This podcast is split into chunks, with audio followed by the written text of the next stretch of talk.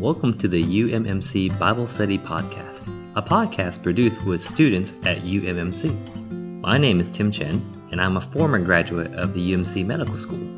Currently, I'm a family physician practicing in Mississippi. The goal of our podcast is to help our students and their families grow closer with the Lord and stronger in their faith and walk with God. With the rigors of school, it can be difficult to spend time with the Lord as well as fellowship with other believers. We hope that this podcast uplifts you during this challenging time and encourages you in your journey with God. Welcome back to the U M M C podcast. We are glad to have you back. I've got Christian with me again today, our U M M C microbiology P H D student. Today we are moving to the story of Joseph. This is one of my favorite stories of all time, and probably one of the most popular children's Bible story of all time. Now, a lot of people focus on the coat of many colors, or maybe Joseph's organizational skills. I've also heard some sermons about the story of Joseph being a sign that God has a plan for you to make you prosperous. While all those things may be true in a sense, there is a deeper matter about the story of Joseph, and it's actually a theme in the entire New Testament. Today, we are going to answer my kid's favorite question. Why? Why did all these things happen to Joseph? What precedence is God showing us in the story of Joseph? For those who are completely unfamiliar with the story of Joseph, I recommend reading Genesis thirty-seven to Genesis fifty. For now, though, I want to give you a summary concerning Joseph's story, and then we will get into today's reading. Joseph was one of the sons of Jacob, and in Genesis thirty-seven, it says that Israel loved Joseph more than all his sons. This caused a lot of strife between Joseph and his brothers. In addition, God gave Joseph two dreams, both showing that his brothers would bow down to him. You can imagine now how much his brothers just adored him. His brothers hated him so much that they had actually planned to kill him. But Judah, one of his brothers, suggested that they sell him into slavery instead. This was how Joseph ended up as a slave in Egypt, in a man named Potiphar's house. Potiphar was an official in Pharaoh's house. In Genesis thirty-nine three, though, it said something very interesting concerning Joseph in relation to Potiphar. It says, "And his master saw that Jehovah was with him, and that Jehovah caused all that he did to prosper in his hand." We will get back to this matter. All was going well in Potiphar's house until his wife tried to seduce Joseph. Joseph resisted, and in chapter thirty-nine nine, he stated, "How then can I do this great evil and sin against God?" Well, Missus Potiphar wasn't so happy about that, and she accused Joseph of coming on to her and got him thrown into prison. Poor guy, right? Here was a godly man, one that feared God, didn't do anything wrong, yet was sold into slavery and now thrown into prison. Now in prison, Joseph had an opportunity to interpret two dreams, one for Pharaoh's cupbearer and one for Pharaoh's baker, both which came true. However, when the cupbearer was restored back to Pharaoh's house, he totally forgot about Joseph. What a bummer. So Joseph was stuck in prison for another two years. This guy just can't catch a break. In Genesis forty-one, now we see that Pharaoh had a dream. He couldn't figure it out, and neither could all the wise men of Egypt. Now the cupbearer remembered Joseph and told Pharaoh that Joseph was able to interpret dreams. In short, the dream showed that the world was about to have seven years of plenty, followed by seven years of severe famine. Therefore, Joseph advised Pharaoh to store up during the seven years of plenty to prepare for the seven years of famine. In Genesis forty-one thirty-nine through forty-one, it says, "Then Pharaoh said to Joseph, 'Since God has made all this known to you, there is no one so discerning and wise as you. You shall be in charge of my palace, and all my people are to submit to your orders. Only with respect to the throne will I be greater than you.' There Pharaoh said to Joseph, 'See, I have set you over all the land of Egypt.'" Hooray for Joseph! It seems like everything is finally starting to look up for him. Everything happened like Joseph said. Joseph stored up a lot during the years of plenty, and once the famine hit, it was severe. In Genesis forty-one fifty-six through fifty-seven, it says, When the famine had spread over the whole country, Joseph opened all the storehouses and sold grain to the Egyptians, for the famine was severe throughout Egypt. And all the world came to Egypt to buy grain from Joseph, because the famine was severe everywhere. Now, of course, Joseph's brothers also came to Egypt to try and buy grain during the severe famine. And through some very intense interactions, Joseph was able to reveal himself to his brothers, whom had thought that he was already dead. Now this is a verse I want to emphasize today, because we want to see Joseph's insight concerning everything that happened to him. This is Genesis forty-five, five through seven. "And now do not be distressed, and do not be angry with yourselves for selling me here, because it was to save lives that God sent me ahead of you. For two years now there has been famine in the land, and for the next five years there will be no plowing and reaping. But God sent me ahead of you to preserve for you a remnant on earth, and to save your lives by a great deliverance." What a thought here by Joseph. I just want to read this again. "Do not be angry with yourselves for selling me here, but it was to save lives that God sent me ahead of you." Christian, I just covered a bunch of chapters, but I want to start back from the beginning by asking you a question. How was Joseph able to overcome all these situations he was put in? How did he not break and just quit? And how did he not throw his brothers in prisons when they came to him because of all that they did to him? Yeah, it's really, that is really amazing um, that Joseph would have such a view, such a positive view of his kind of difficult experience going through slavery, and his ability to see God's hand kind of behind the scenes. Uh, I would just add, it's probably related to the, the dreams that he had, the visions he had as a young person. He had like those dreams of like, it was like the star, eleven stars, and the sun, the moon bowed to him, and like a bunch of uh, sheaves of wheat were bowing to him, and he told it to his parents and his brothers, and they're all like, "Oh, so you think you're better than us, huh? We're all bowing to you," something like that. Eventually, you know, later on, that, that is the reality. But, you know, I, I just want to mention that, you know, he had that kind of a vision, governing vision throughout his entire life, even when he was in prison. When he's interpreting other people's dreams, he still had a sight of that, of the one that God had given to him. That's an awesome point. It all started with Joseph's dreams, his visions. You know, it was probably a little disheartening that everyone else's dreams that Joseph interpreted was coming to fruition, but his dream wasn't. But Joseph was full of faith, and he kept speaking.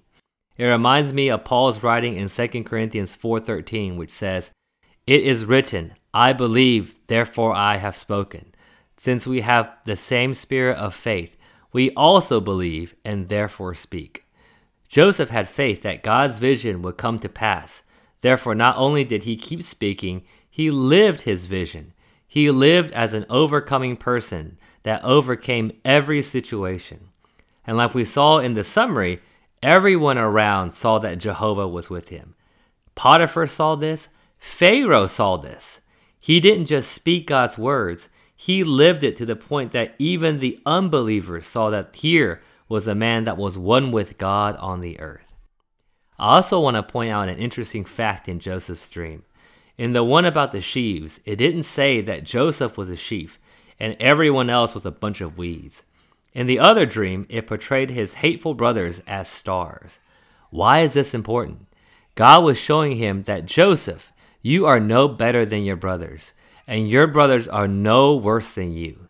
Yes, your brothers have issues, but they are also sheaves like you. They are stars." In a sense, God is the judge of their worth. I have to believe that this affected Joseph deeply, because if I was in power and my brothers did this to me, somebody is getting thrown in prison for a long time. But Joseph viewed his brothers as sheaves like him, as stars. What an impressive perspective. I want to spend a little time now on Genesis forty-five five. Joseph didn't say, "God sent me ahead of you to make me powerful or famous or full of authority," But he said to preserve you a remnant on earth and to save your lives. Essentially, God sent me here not for me, but for you, for the whole world, really. The famine was so bad and people were so desperate for grain. It's, they first start like buying with money, and then they trade some belongings, and then eventually they start selling themselves and their their own land, everything that they have, because the situation is so desperate during that time of famine. So uh, it's very sovereign. Uh, we can see, as kind of from an outsider's looking in, God really preserved the world, but also, of course, preserved uh, the Israelites, right? The twelve sons of Jacob and all their families, ultimately for for his purpose, right? That he had promised back to Abraham. You're going to have the land. You're, you're going to have your seed is going to live in the land. We'll see. We see more of what God is doing with that family, his chosen people. Of course, that, that relates to us in the New Testament sense, right? We're as God's people. But anyway, um, I know we wanted to talk a lot more about Joseph and feeding. Yes, let's transition a little bit, because the situation in Joseph's time is a lot like our time. What do I mean by that? Yes, outwardly, we have plenty of food. We live in America.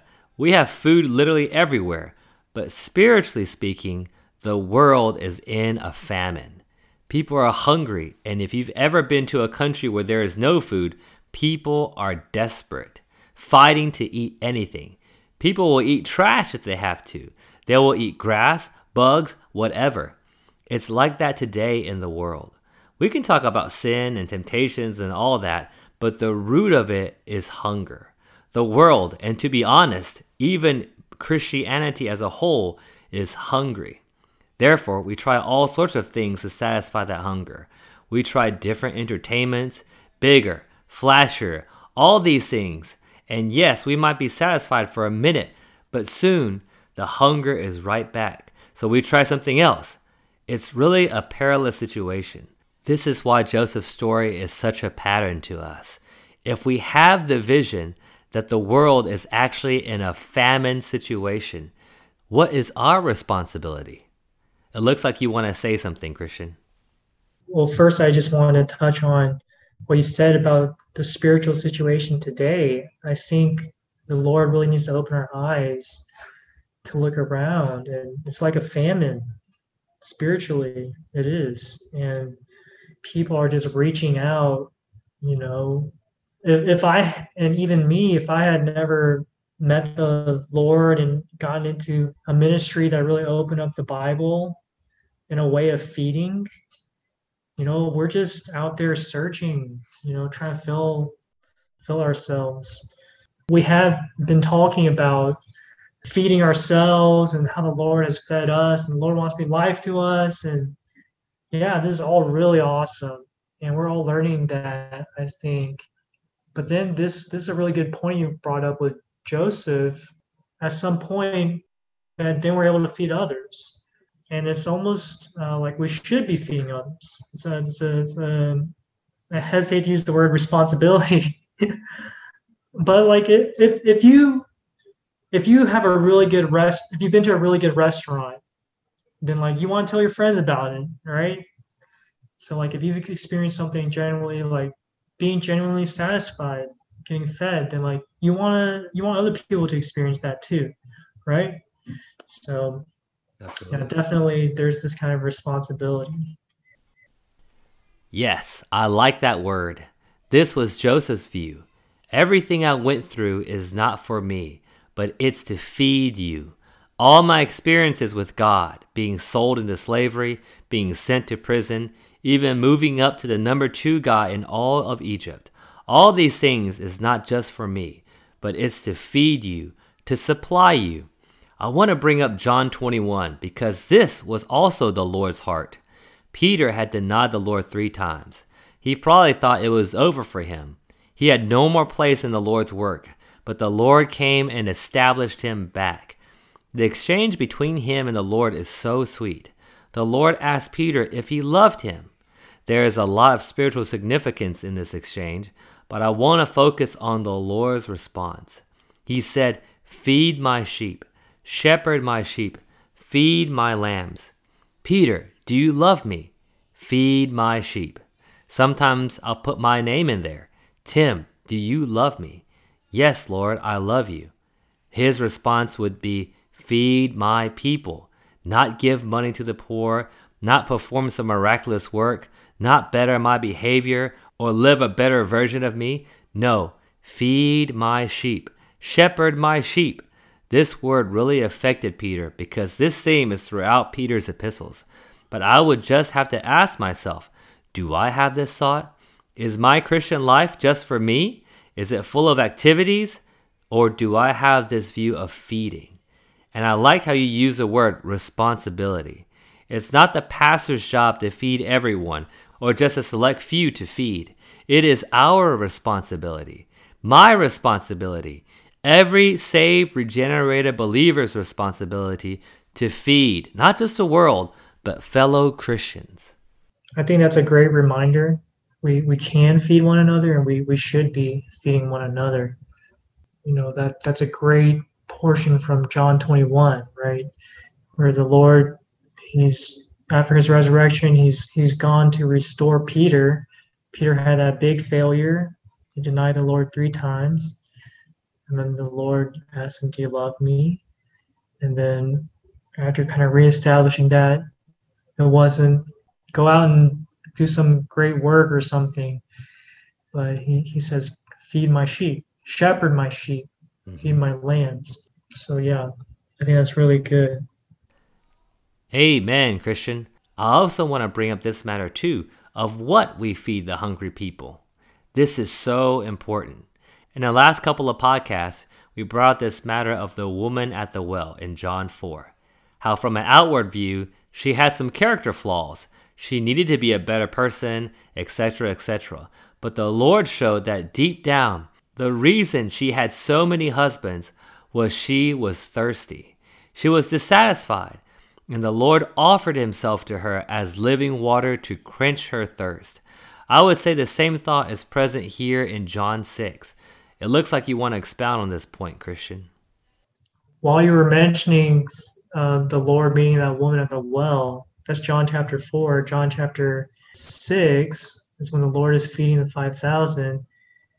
And in I, one of the gospel accounts, the Lord's like, hey, you feed them. He's talking to the disciples, right? They're like, it's gonna, we don't have enough money to feed all these people. And here's five loaves and two fish. And then, and then what the what the Lord does with that is he looks up to heaven. And what does that signify? That signifies that he acknowledged God the Father as the source for that feeding, right? So I think that sets a good example for the disciples and for us, right? So I, the point I'm trying to get at, I think, is that, first of all, this it can't be out of ourselves. We can't be trying to conjure something up to feed people. We we get fed ourselves, and then that's what we can that's the best thing to feed other people, is what we've been fed with. Our getting into the Word and getting fed uh, into the ministry that opens up the Word to us. As we kind of eat and digest and assimilate that into us, then um, that is what's really nutritious to other people. What we've experienced, maybe some some truth from the Word, some something there combined with our experience, that's really uh, nourishing. You know, people can relate to that and um, get fed by that. That's perfect, Christian, because I think this is extremely important. It's easy to give people our opinion or advice or things like that to try and help them. But I like how you brought out that it's what we've enjoyed from God. It's us enjoying Christ as the bread of life, as shown in John six. That is what we feed people. That is what will cause people to be satisfied. That is why it's so crucial for us to spend time with the Lord in the Word, to experience God in all our situations, because what we gain of God is not just for us, it's for one another. And to bring it back to Joseph's story, this was his view. I was sent here for your sake. all the things I've experienced of Christ, it's for you. In the end, Joseph was able to feed not just his family, but the entire world. This is how God fed the world, not himself directly, but through Joseph. And even today, he wants to feed people through you, through me. He wants to shepherd people through you and through me. This is so awesome. Throughout Genesis, most of the revelation of the word has been personal, right? I want to call on God like Enosh. I want to walk with God like Enoch. I want to build the ark like Noah. I need to be worked on by God like Jacob. This is truly one of the first times where we see that it's not just for me. Our Christian walk isn't just for my edification, but it's for the feeding of his people. It's for the feeding of the hungry people in the world. Wow, I want to encourage you all. We have the Lord as the bread of life. He's wonderful. He's so satisfying. He wants to be everything to you so that he can satisfy all those around you. He can feed all those around you, your coworkers, your classmates, the people at the grocery store, everywhere. The Lord is calling out to you. If you love me, feed my sheep. I feel so encouraged after a speaking like this. I hope you guys can pick up the burden that we are putting down. Joseph was this kind of person. He had spent so much time with God that even the unbelievers realized that God was with Joseph. But Joseph didn't do this for himself. He actually did this so that he could feed the world. What about us? This has to be our view. I hope this word penetrates deep into your heart this week. And I hope this word comes to fruition, that you would spend time with God, love God, enjoy God as the bread of life, so that you can feed all those around you. On a side note, we will be wrapping up the Genesis podcast next week. If you guys have any books that you are dying for us to get into, feel free to comment on our Christians at U M M C Facebook page. We will have something very special for you guys next week, so be sure to tune in. Until next time, have a blessed week. If anyone eats of this bread, he shall live.